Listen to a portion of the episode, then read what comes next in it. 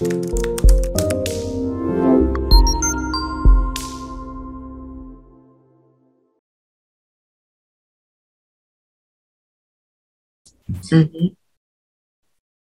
Okay. So the first thing we're going to do is on the count of three, you and I are both going to smile at the same time, okay? Because Okay. this is going to be our screenshot. Here we go. One, two, three. Awesome. Got it. All right. That's the cover for our video. Otherwise, Okay. Google will pick something like me going, "Eh." I've had that happen. Yeah. It's always pretty, right? So, so we've learned our lesson there. Yeah. Um, and then uh, we're recording now. So we're going to hear me do as a little intro that I always do. And then I'm going to go right into the first question. Okay. Okay. All right.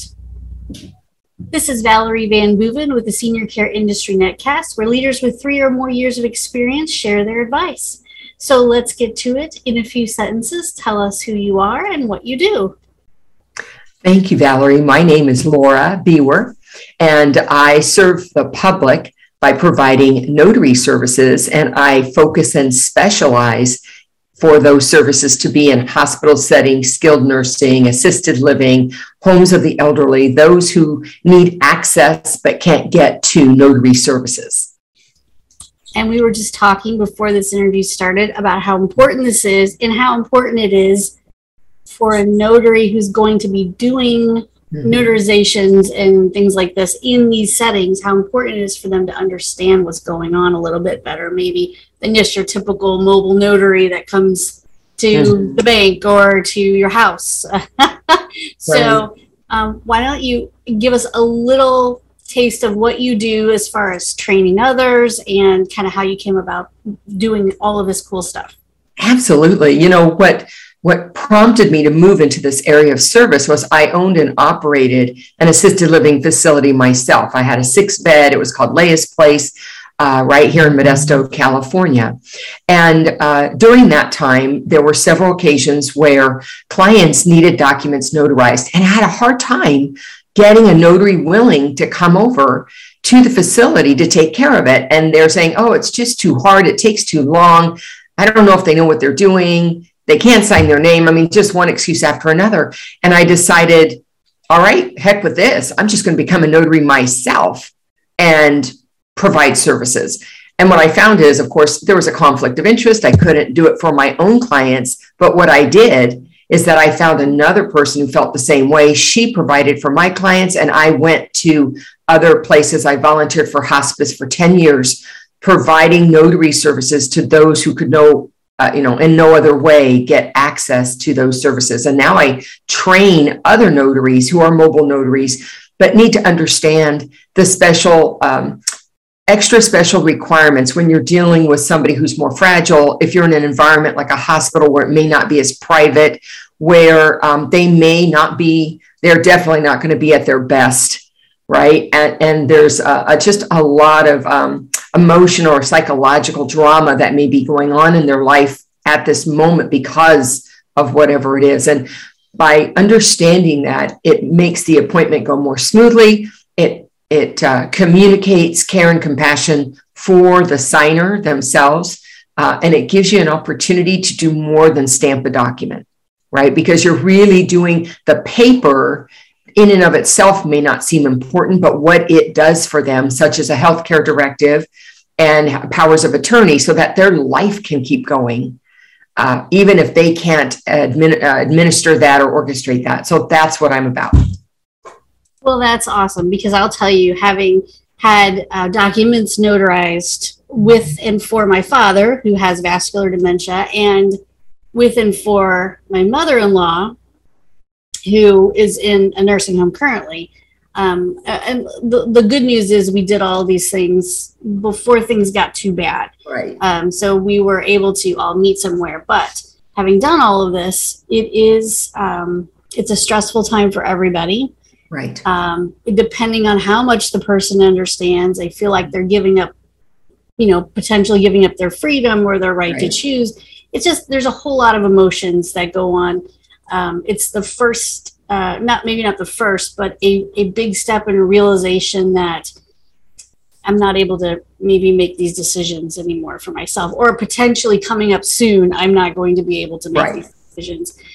So it is a really emotional time for family and for the person who may be signing durable power of attorney documents and things like that. So it, I, I think that having someone like you who specializes in a more compassionate, more educated, um, you know, senior care uh, type you know education because you've been there you've done it right. and you've been around it all these years is yeah. a really needed thing it's not just being a notary it's being a i don't know what you would call it a, a senior service notary or yeah i don't i don't have a name for it but i um I encourage notaries to work with me before they take on those kinds of assignments because they're it's just going to be better for them and their experience. And you know there's things for the notary because you get pulled into the drama.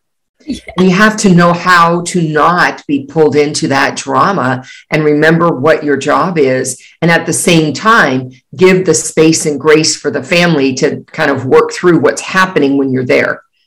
And and it's a balance it is and and there's a fine line between what you should interject or what you should add or what you should offer and what you should not be doing. Right. you know, I mean, I, I can imagine yeah. you've you've come across some sticky situations where you know mm-hmm. probably the answer, the right answer, but everybody's kind of looking at each other like, well. Right. And if I interject where I shouldn't, I could be uh, unintentionally engaging in the unauthorized practice of law. So there, you know, sometimes when people are like, why is the notary not telling me what to do? They need to remember I'm not an attorney, I'm a notary, and I have limits. And if I exceed those limits, then legally I've created an issue for them and for me. Yep, absolutely. And talk to me, talk to me a little bit more about training. Um, do you mm-hmm. provide some formal training services yes. for other notaries? Yeah, t- tell us. I do. Um, so, besides being a, a notary for at your service mobile notary, that's the notary business. I have another line of business called Coach Me Laura, and that is specifically for mobile notaries who that's how they make their living and they want to expand beyond doing loan signings right? They they want to be able to serve the public in many ways. And i have separate modules that i put together for them to walk through uh, what they would need to know. And i have one just for uh, hospital setting skilled nursing I, uh, and assisted living those three then i have another one that's on documents powers of attorney healthcare directives last will and testaments so that they understand what these documents look like? What do they do? Where's my part? Where's their part? What's important for me to understand about what they are doing uh, when I'm in the room?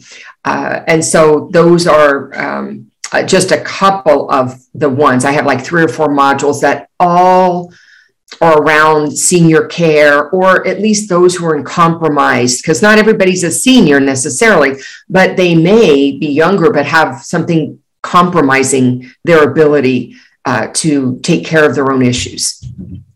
Yes, absolutely, and that's great. I, I you know, I think you, you need more of that. So what we're going to do is make sure that your website or whatever information, yeah. contact information you have, is with this video, so that if folks are wondering, you know. Um, how can I learn more about that and not just do loans, right. loan documents, and things like that? How can I get more involved? and take more business and feel comfortable doing that, especially, right. you know, we're talking about end of life issues and, mm-hmm. you know, some very sick people sometimes and some just, right. you know, just seniors. Um, but um, they'll be able to contact you and get more information.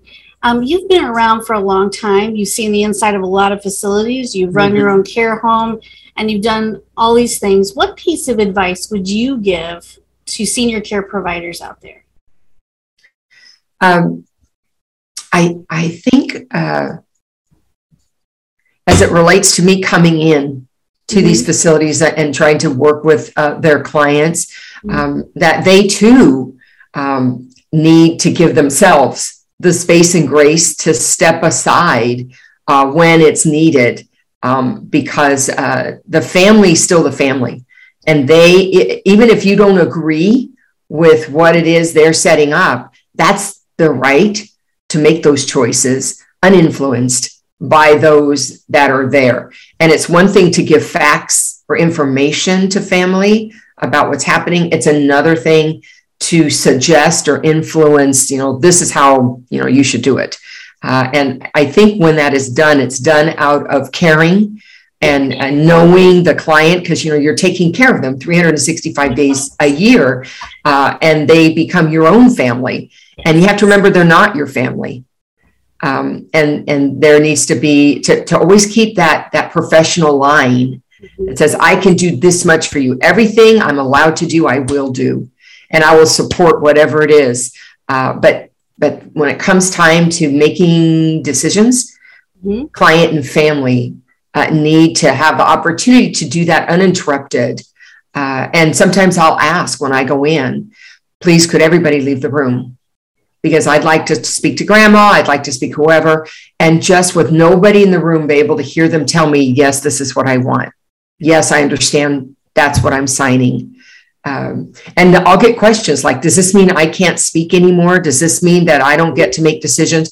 Because they misunderstand that power of attorney shares the power until the time comes when they can't speak for themselves. But until that day, they can still sign for themselves and speak for themselves and make decisions for themselves. And I think that uh, some of the care providers don't realize that either. Yeah. And they'll say, well, you know, you have, I have to call your daughter. I experienced it. My mom's in assisted living now. And she wanted to take a cab because I was out of town to go somewhere. And they didn't want to let her out because they couldn't reach me because I'm listed as her attorney in fact and healthcare proxy. And I had to go explain to them, you know, she knows exactly um, what she's about and that she can knows how to take a cab. She's blind, by the way. So there's a little extra. I'm sure that's what they were concerned about, that she was just going to go get in a cab. What was she going to do when she got there? How would she know? Right. My mom has had independent living training. She knows she lived for 20 years blind. She knows how to do it. Right. And I had to help them understand that's not what that document means. It just means that I'm sharing the power with her. And should she not be available, uh, because she can't uh, speak for herself, then I'm going to speak for her. But until that moment happens, she is allowed to make her decisions to leave the facility to do whatever she wants until she demonstrates that she cannot. And I found it interesting that they really didn't understand that. Yes. Yeah, that's true. I, I can remember um, specifically when we had durable power of attorney mm-hmm. set up for my dad, reassuring him uh, mm-hmm. that this doesn't mean you know everybody should have some directives in place maybe not durable power i have them yes and but and everybody should yes. have this in writing and everybody should have their paperwork yes. in order um, and we were you know he was diagnosed with vascular dementia but still could make his own decisions pretty mm-hmm. much at that time and we were just reassuring him this doesn't mean that you can't yeah. you know decide if you want a ham sandwich or a turkey sandwich for lunch it doesn't you know you make yeah. all of your own decisions until the day when you simply can't do that anymore and then that's when your your wife and and myself we step in and we help and we we right. you know know what you would want in that case and so it's not a bad thing to do for anybody actually you know especially if you absolutely my kids went to college valerie first thing i did healthcare directives and powers of attorney because they were going away and how was i going to help them if they're not minors anymore yeah. so uh, they're not going to share medical stuff i'm not going to be able to do anything unless i had documents that said so if they were in a car crash or something happened thank goodness it didn't but we had paperwork in place should that take place. And my husband and I both, you know, for 15, 20 years, have had paperwork in place. You know, we're, we're young. It's not for old people, it's for everybody. I just happen to find myself working often with uh, seniors or adults that are compromised in some way who have never taken care of it yet. Oh yeah. And, and and that's that's how this came to be. When I noticed how often this was happening, I left being a care provider uh, and sold my business and decided this is my mission in life to educate people about these documents, to help people get access who can't get access, uh, and help them understand what what really is going on because it's a it's a big deal for them feeling like they're giving up that last you know they give up their house they give up their car you know they just keep giving up giving up giving up things and they feel like this is the last thing right? The last thing that that they have control over Yes. And it's scary for them to do this. Uh, so this is a big deal. And I'm sharing that moment with them. I share the most intimate moments with people that are making hard decisions. I get joyful things as well. I do adoptions and other things, but in this area uh, and end of life, I do a lot of end of life. I took training with a hospice in my town, and uh, so that I'd know what to do and how to handle uh, people who are at home or, or at a hospice house end of life situations. So um, if you're if you're a notary who happens to see this and you think, wow, I, I want to do that, that touches my heart. I would like to be a part of that. Please um, get some training, get some knowledge uh, about what's happening in these environments and what are these documents about before you dive in. Uh, because yes. you will feel better, they will feel better uh, about it. And you know what I love is that I can serve the public, I can do something that touches my heart, and I can make a great living doing that. Yeah, absolutely. I, I really think this is a great addition to anyone who already has that stamp. this is a great yeah. addition to your to your um, skill and to yeah. your service uh, to others. So I think that you're, you're doing such a great job. So we'll make sure people can get in touch with you, ask questions if they want to, or or you know uh, participate in the services that you provide to help people understand more about what it's like to help more on the medical side perhaps um, than just loan documents which i know are important because trust That's me you've done that too but um, yeah and i can remember when my children were tiny my husband and i went out of town and we um, gave our um, my husband's sister temporary power of attorney because right. if we had got if if the children had been sick and mm-hmm. we had to catch a plane ride back sometimes that doesn't happen in two seconds right. so um, you know we did we had some documents drawn up that was just we used used them anytime we went out of town I, mm-hmm. I traveled a lot at the time and and so if my husband was going with me we would just you know have another one notarized and and just mm-hmm. temporary for certain dates and and that was beautiful because she could help us make you know she could make decisions. She was we trusted her and right. it was great. Uh, that was a great thing to have too. So all kinds of different reasons that you might need some of these things done. And yeah absolutely. nice when you have someone out there who's experienced in some of these medical issues. Mm-hmm. um, so i'm going to ask you one more question. This is okay. my fun question. We always end our interviews this way when you have a win in life or in business, how do you like to celebrate? Could be birthdays, it could be just having a great day or did something great for a family or they're happy or whatever. You know, um, I'm very close with my adult sons who both live in town and their families. And so if it's a, a big win, um, my idea is everybody come over and let's have, let's eat, let's eat, let's have a party, basically. That's like number one. Um, birthdays, we have a tradition. Um, birthday person gets to pick where, and we all show up uh, and we do their birthday dinner at wherever it is that they have chosen. And we've been doing that uh, as a family and as our family has grown, including, you know, my son's uh, significant others uh, as well. And, um, and now that we have our first grandson, uh, we spend, we, um, uh, kind of celebrate and close out the week every Friday together. Nice, that's great. Uh, so those are some of the you can see they're all family related because I spend all day helping other families, and and I I need that recharge yes. with my own, uh, so I can go back out and give some more. Yep, absolutely. Yep, recharge those batteries and uh, fill back up with compassion and kindness and love and energy for the next week. So that's awesome. I'm glad you live so close that you guys can do that. Yeah. Um, and I also want to say happy holidays, happy new year, uh, and because we're getting close to the end of the year here. So thank you very much for coming on the on the interview and doing this with us. I appreciate that. Thank you, Valerie. I just am so happy I had the opportunity uh, to do this because a lot of people don't think about some of these mobile services that they might have to bring in. And I think this one's a real important one. It can be a life changing one. It is, absolutely. It's a great service. So thank you very much. You're so welcome.